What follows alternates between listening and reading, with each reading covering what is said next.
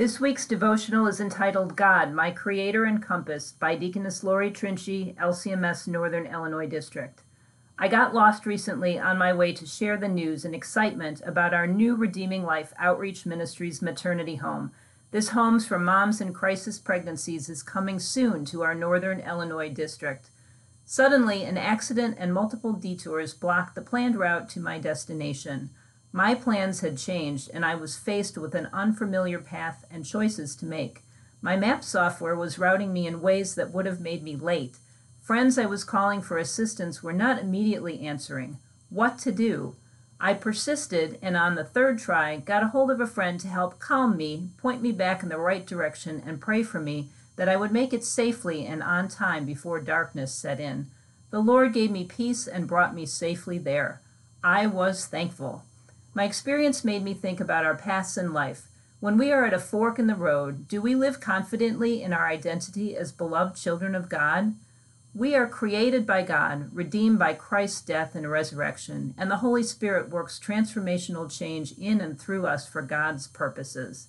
In Psalm 139, verses 13 and 14, the writer meditates on the beautiful gift of life and the great love of our Creator God, giving Him alone thanks and praise. For you formed my inward parts, you knitted me together in my mother's womb. I praise you, for I am fearfully and wonderfully made. Wonderful are your works, my soul knows it very well. This passage tells us without a doubt that every life is uniquely created by God. We are each his masterpiece, even when the world might tell us something quite different, or when our past mistakes might otherwise sink us.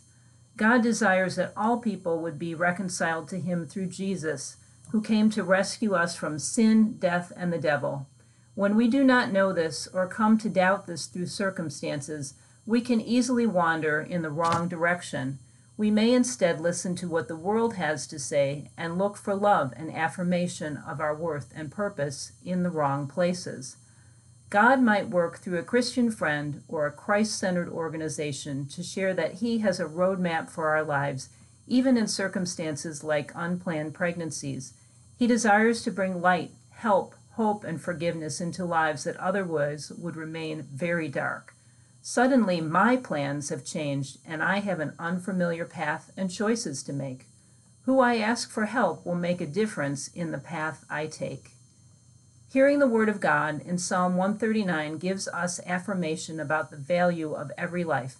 In addition to a loving Christian family, our God guides us to good choices that honor Him through trusted pastors, teachers, and church workers. Learning that a network of help exists in crisis pregnancy centers and Christ centered maternity homes gives peace and assurance that there is help and hope in the midst of a crisis. There is a place to call that speaks life and light, not death and darkness, into desperate circumstances. We pray. God, your word is a lamp to my feet and a light to my path. May I choose life.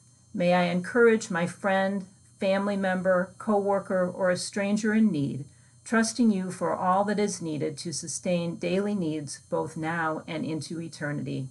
May I bear fruit in helping to share the good news of Christ and the good gifts that he has given me, offering tangible choices of help and hope to moms and babies in need. Amen.